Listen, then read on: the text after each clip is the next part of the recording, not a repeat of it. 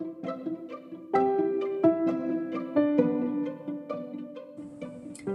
everybody. Welcome to Getting Woke with Dr. Chi. Hi. That's my nephew. He came in as I was recording my podcast. I woke up early this morning and I read this phenomenal article um, that was published in Social Problems 2017. So this is kind of like my like my sociologically favorite things, like Oprah style, right? So it's a piece written by Jenni Mueller, and Jenni talks about the ways that colorblindness is not really a thing for whites, a lot of whites, for some of the whites, let's say. So she taught a class um, on race and racial inequality, and she had her her all of her students across you know racial lines. She had them do an exercise in which they talked to their family members about the um, race uh, policies that they benefited from, wealth um, transfers, um, things like housing, um, who, who helped you buy your house, all sorts of questions that I asked years ago when I was working for Thomas Shapiro in his Leveraging Mobility project. In Mueller's work, she talks about ta- about this um, this way that people are using ignorance to show that they know, you know, how racism works, but yet all of a sudden didn't know how race works, right? She describes it as a process of knowing designed to produce not knowing, um, surrounding white privilege and structural white supremacy. So she analyzed 105 family wealth analyses that were produced by her white college students, and she found that um, these ordinary, everyday, you know, white students were involved in just trying to maintain and defend white supremacy and racial domination that they experienced, right? And so it shows that people were engaged in things like all of a sudden, you know, they were they were interviewing their family members. So she showed how when people were interviewing their family members, some of them didn't even want to do the project. They were like, "Okay, I know I'm supposed to interview my family members about the ways that they um, acquired land or acquired their homes or how um, white um, anti-black or how white racism has benefited them. I just decided not to do it. I'm just not gonna do it. I, I don't feel like it right? And so she's like um, this is an assignment but you're choosing not to do it. Okay i get it. You're like in defense of maintaining this this notion of color blindness right? This no this notion that racism is not an issue that um, affects people of color negatively and that provides um, benefits to whites that they have not earned, right? And so another thing that she said was that like she was you know, some of the students who actually did the assignment, right, that their family members were engaged in this willful color blindness, where their family members were talking about how they were able to kickstart their wealth accumulation with the down a home a home a, a down payment on a home, and how um, their family members had taken advantage of FHA loans to buy homes. And knowing that all these things were structured around providing whites with benefits, at the same time, the students were like, but race doesn't matter. You know, it's not about race. It's about, you know, just like working hard or, you know. One of the things that really struck me though was this person she had called Carmen in her stu- in her study, where she said that she suggested how very difficult it was to tie any of the course readings to her own data that she had collected. Carmen had collected data on her family, and she said that her family had no large ties to slavery or oppression. She's like, that just does not affect us, right? And then later on, later she revealed that her family had quote unquote dabbled in slavery until 1864. And she said that the hmm. ownership of slaves was not hmm. key to her family's hmm. wealth as in like having people work for your family for generations has nothing to do with your being having wealth. She said that one of her ancestors carried a slave with him to the civil war to cook and to tend to the horses after the war his slave stayed with him because he had nowhere else to go. But yet carmen's like but this isn't an issue. This isn't like a way, you know, that my family has benefited from racism and from white supremacy. it's just you know a thing. You know, some people just decided to you know stay, and some people decided to you know move on from you know slavery. It's like um, girlfriend, that's not how this thing works. It's not how this thing works. But there's a student right who had learned all about how racism works, how racial stereotypes worked, and yet still put in this weird thing of choice. Other students who participated in this study or who did this you know class assignment did all the work and saw how racial inequality impacted their family, um, giving them, um, allowing them to accrue unearned, unearned advantages, but yet talked about how you know class is more important than race, right? Like, oh, it's not about it's not about race. Like, yeah, my family benefited from like white supremacy and everything, but really, class is the issue. Like, okay, boo, you just that's not what your grandpa said, but okay, okay, we get it, you know. And there's others who like did that whole thing where they're like, okay, we are good people. It's like, who asked you if you're good people? I don't know why Americans are so concerned with like talking about being good people as if like racism like doesn't give benefits or disadvantages to good people, right? But anywho, this whole idea that like if you just like think about if you just understand how race works, then you will then you'll be able to um, be good. If white people knew about systemic racism and white privilege, as Mueller says, we would act differently. That we don't act differently makes it obvious that we don't know. It's like girlfriend. And that's like the, the idea that people um, were espousing in this assignment, where they're like, oh, like once we know, we'll, we'll, you know, act differently. And if we're, you know, being racist or if we're um, engage in racist practices or um, reaping the benefits of unearned privileges, it's just because we don't know. It's because we're good people who just don't know any better, right? And it's funny because then later on in her piece, she shows how people like the students themselves knew better. They had spent an entire semester learning about racial inequality and they knew exactly how racism pointed you know, played out. And they even learned about ways to end racism, right? They learned about um, different practices that would lead to a more equitable society, you know? And yet, when they, even though they knew this stuff, a lot of them were like, well, I'm, I just don't, I don't know what I can do, and there's nothing that can be done. Like when asked about, okay, so explain, like, okay, so you've done all this work. Now show, let's talk about ways that um, you have learned that racism and white supremacy can be upended. And even though they read, you know, Thomas Shapiro's work where he advocates a whole a slew of different possibilities. And in the Mueller piece, she talks about things like investing in public education, right? In not letting people hoard opportunities, in supporting inheritance taxes, right? Shifting policies related to assets and reparations, right? Actually, creating reparations for white individuals and individual families choosing to live in integrated neighborhoods or sending their children to integrated schools. Engaging in consciousness raising with other whites, right?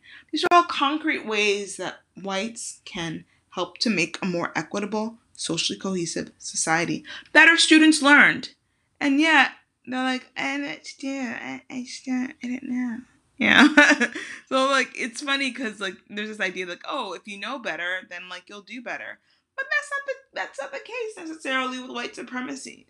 That even though you know better and you've got the tools to do better, that that whole white fragility thing, as Robin DiAngelo points out, comes in where um Mueller says that one of her students was like, I feel so guilty as I write this paper because I think of all the people that have so much less than me. She says, I admit that when looking for a home with my husband after college, I'll consider the schools that are the schools that are present as well as the ethnic background because I would like my children to have the best education possible. This is creating racism, the student says. This is creating racism. In a circular pattern where even I will unknowingly be racist. I feel so guilty as I write this paper because I think of all the people that have so much less than me. It's like, girl, you are not unknowingly being racist. You're actually very purposefully being racist and reproducing white supremacy. And so I really appreciate this idea that, you know, knowledge is not enough.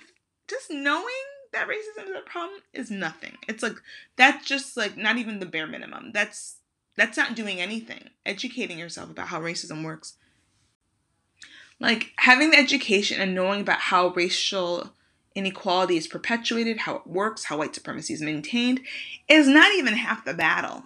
It's not even a quarter of the battle. It's like if you're like in the army and you put your gear on, right? But you still have to be like get in the in the truck to be taken to where the actual battle is, right? Like you're just like, okay, I've got all my gear on. I'm ready now. And you're just standing there. Like, I don't know where we're going. I don't know what to do. Right? No, no, no, no. You know what to do. You gotta get to the battle to end white supremacy and racial inequity and build a better society. Build a better United States of America. Build a better world. We can do this. We can do it together, but it requires action.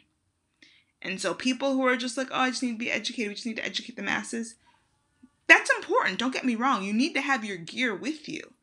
But at the end of the day, you still have to come prepared to fight. And you gotta you gotta go to the fight.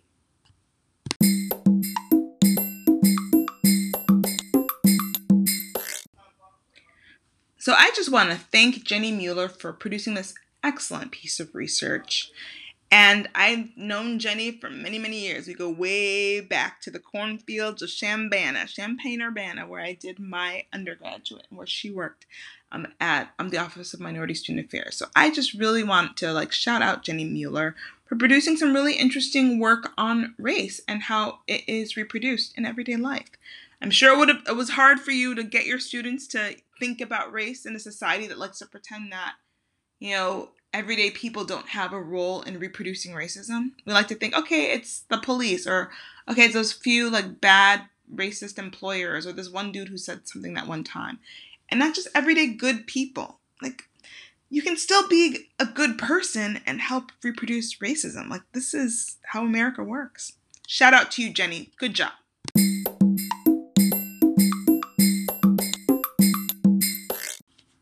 So I have this friend, let's call her M, and she's a woman of color. And she loves to tease me about having white friends. She's like, I only have room for one or maybe two white people in my life. She's a woman of color. And she's like, I just don't trust them. I don't like them. They get on my nerves. And they're always trying to be my friend. I'm just like, mm, I'm not really interested, but nice try. Whereas me, she's like, I just collect them. I was just like, you want to be my friend? Sure, let's be cool. Let's be friends, right?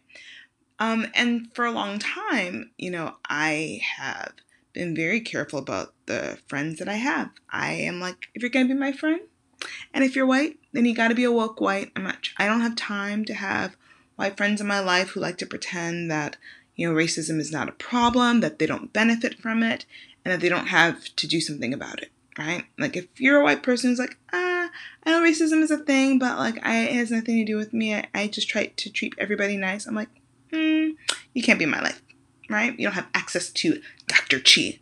I mean, we could be cool, we could be friends, but like if you're not doing anything about it or conscious about like how to upend or create a more equitable society, then I just don't have time. You know, I'm like, I'm middle aged now. I don't have a lot of time on this planet anymore. So it's like I gotta be very selective of the friends that I have, right?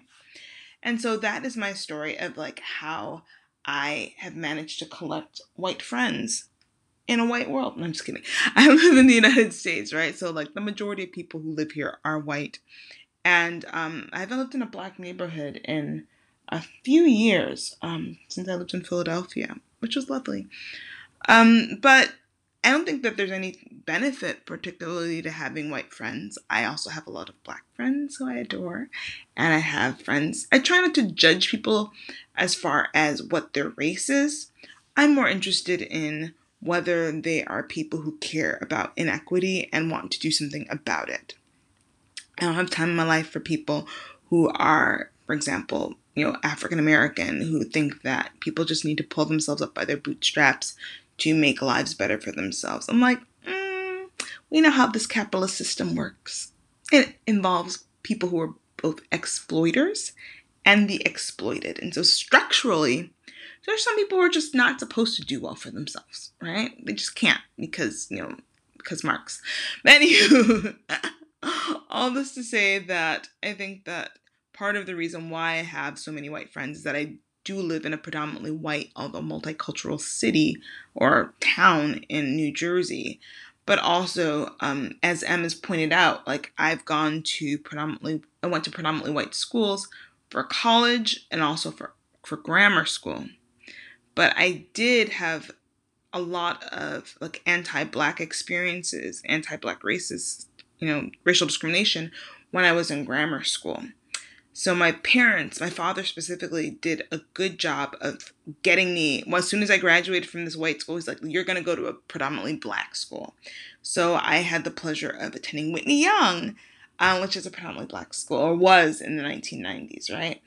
And there I had black friends, including black friends from the north side of Chicago, because you know Chicagoans like to pretend like we don't exist. We exist, just as black as everybody else and um, some of them who are still in my life, um, as well as people of other racial and ethnic backgrounds. And I think that my experiences at Whitney Young, as well as my experiences at my grammar school, Edison, um, made me realize that there are good people across racial lines, right? There are good people everywhere. At the same time, if I want to make a better world, if we want to create a better world, I have to be very cognizant of who is willing to do that work and who's going to do that work with me.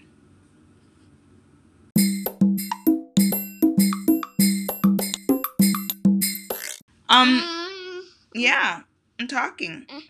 Are you bored? No more. No more? Nine. No more?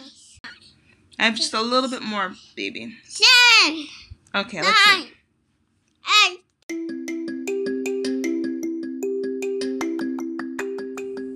Wello! Thank you for listening to Getting Woke with Dr. Chi. You can follow me on social media. I'm on Twitter at at Chinyere Osuji, C H I N Y E R E O S U J I. I'm also on Instagram at Chi from the Chi, C H I from D A, and then C H I again. Um, and I hope to talk to you guys soon. Enjoy your day.